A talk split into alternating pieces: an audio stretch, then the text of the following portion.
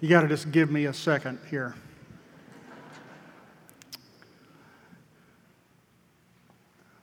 Nineteen seventy-three. I think most of you remember that year, maybe for a variety of different things. In that year, Pete Townshend penned the lyrics to a song. And the song asked questions about identity. Can you see who I am? It's frankly, it's a question every one of us most desires to ask to really be known, to be seen. And yet, simultaneously, it's the question of which we are, every one of us, the most afraid to really be seen. We so want to be known, but we're scared to death to be known, right? Can you see the real me? So the song is The Real Me. Uh, it's off, well, I don't have to tell you this, you know this. It's off the Who's album Quadrophenia. Um, I knew there were fans here. Uh, the real me. Can you see the real me? The longing to be ourselves, to be known. But yet, that longing constantly wars with the shame that we feel that if somebody actually saw the real me, they might recoil, they might reject me. Well, I'm be honest with you. I'm experiencing it right now, right? Uh, I want you to know who I am, but I'm scared to death that if you really know who I am, it'll be like, oh my God, what have we done? St. George's, I can tell you, I didn't see this day coming. And not at all because Mary and I aren't thrilled to be here. We most certainly are, uh, most assuredly. But rarely does one go back home. Uh, it's an exceptional and unexpected call.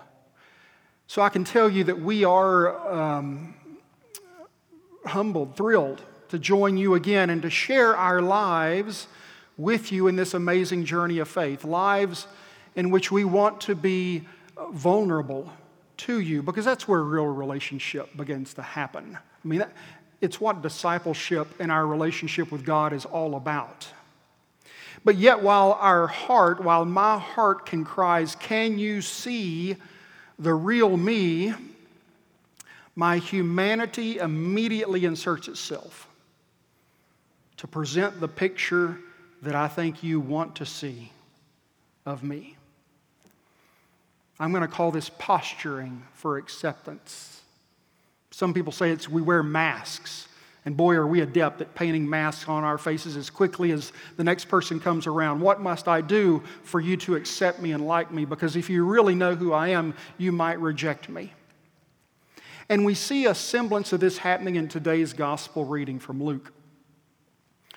Choosing places of honor in many cases is posturing for acceptance to be noticed, to be seen, to be accepted as somebody important, to uh, place ourselves there.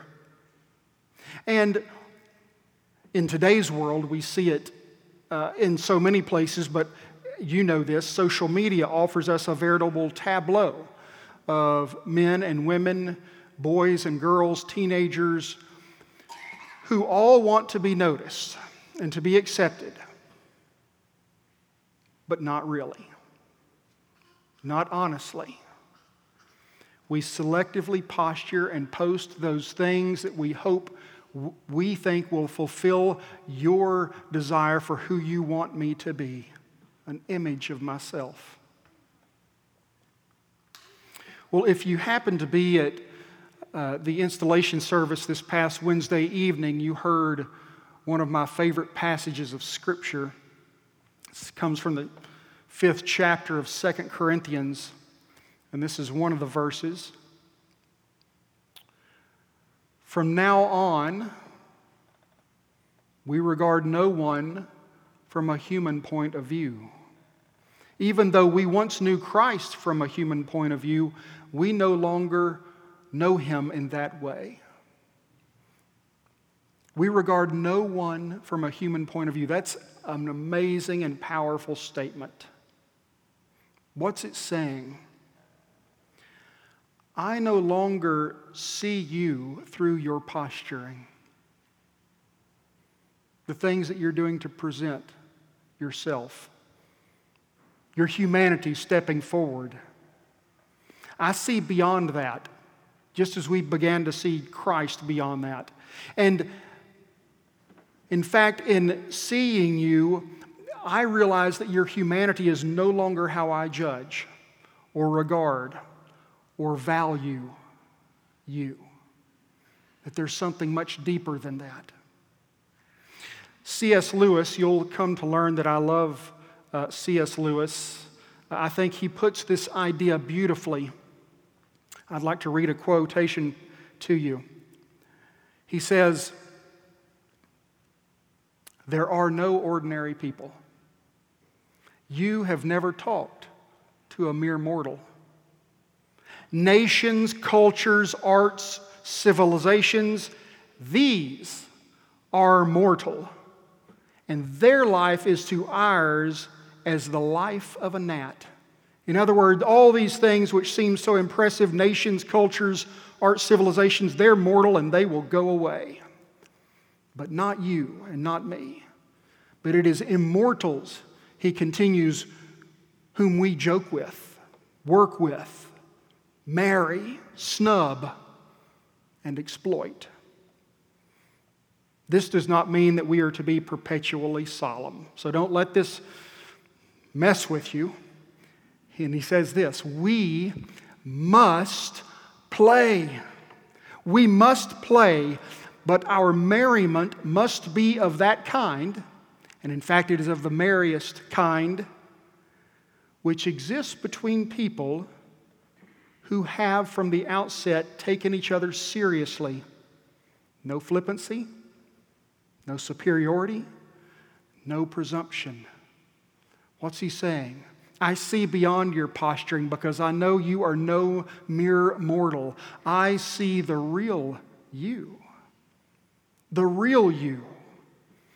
So Pete asks the question Can you see the real me? Well, through the perspective of Christ, why, yes, I think I can. I think I can. You see, you and I, we are all, we're amazing. Psalm 139 talks about being knit together in our mother's room. We are all born so beautiful. And the greatest tragedy is being convinced that we are not. And the world will try to convince you and I of that, that you and I are not. If you've been in a corporate job or really any job for very long, you've had an annual performance review. Who loves those? Everybody loves that. Being under the microscope, you know, it doesn't really matter what all you did right, but I'm going to really tell you what you did wrong. well, the way we live in our culture, it's not an annual performance review. Goodness, it's not even weekly, it's often daily.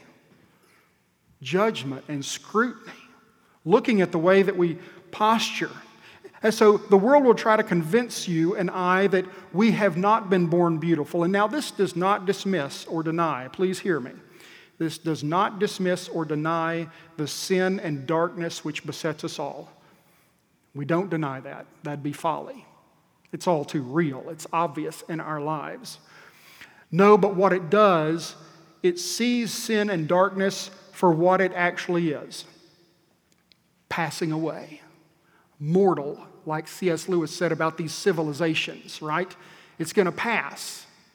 There's another passage in Corinthians which says, and compares it to wood, hay, and stubble. It will be burned up. But what's left? Precious stones. The real you. Who you actually are. Who Christ sees in you. And here we're told this is how we can actually begin to view one another. Let me finally offer just a word of perspective about Jesus' words in the gospel today. uh, it, it, can be easy for us to hear these words and say, okay, uh, I'm not supposed to exalt myself, and if I humble myself, then I'll be exalted. And so we see it as kind of a, a little blueprint to exaltation. Well, I hope you see the trap immediately in that way of thinking, right? It's posturing yet again. It's just a different kind of posturing. It's this kind of false humility. We're still trying to be noticed by our peers and God. So if I will serve at every single soup kitchen and every one of these, well, then perhaps I'll be noticed. And we do it unconsciously. It's the story of the fellow who scoffs at his neighbor for driving some uh, fancy foreign SUV and revels in his own smugness as he tools down the road in his 1973 beat up Volkswagen bug spewing fumes out of the back. Look at me. I'm not like those people. It's the, it's the Pharisee and the, the tax collector, right? The packaging is simply different. So it's, it's seeing beyond the posturing of on either side into who we really are. Well, this won't come as news to you. You're going to see me make mistakes. I've probably already made some. I probably will before this service is over. I'm going to have moments when I posture and I, I get scared and I try to show you a, a false self, or I'll choose a seat of honor that wasn't meant for me.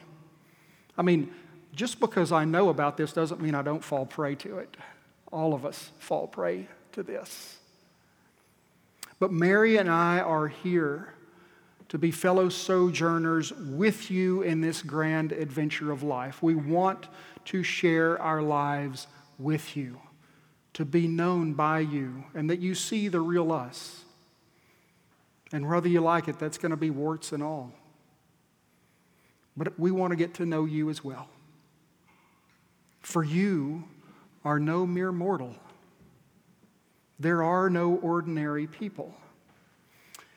And as Lewis reminds us, we must play. Why must we play? Well, as he writes elsewhere in his book, The Letters to Malcolm, and many of you will remember this, we must play because joy is the serious business of heaven. Amen.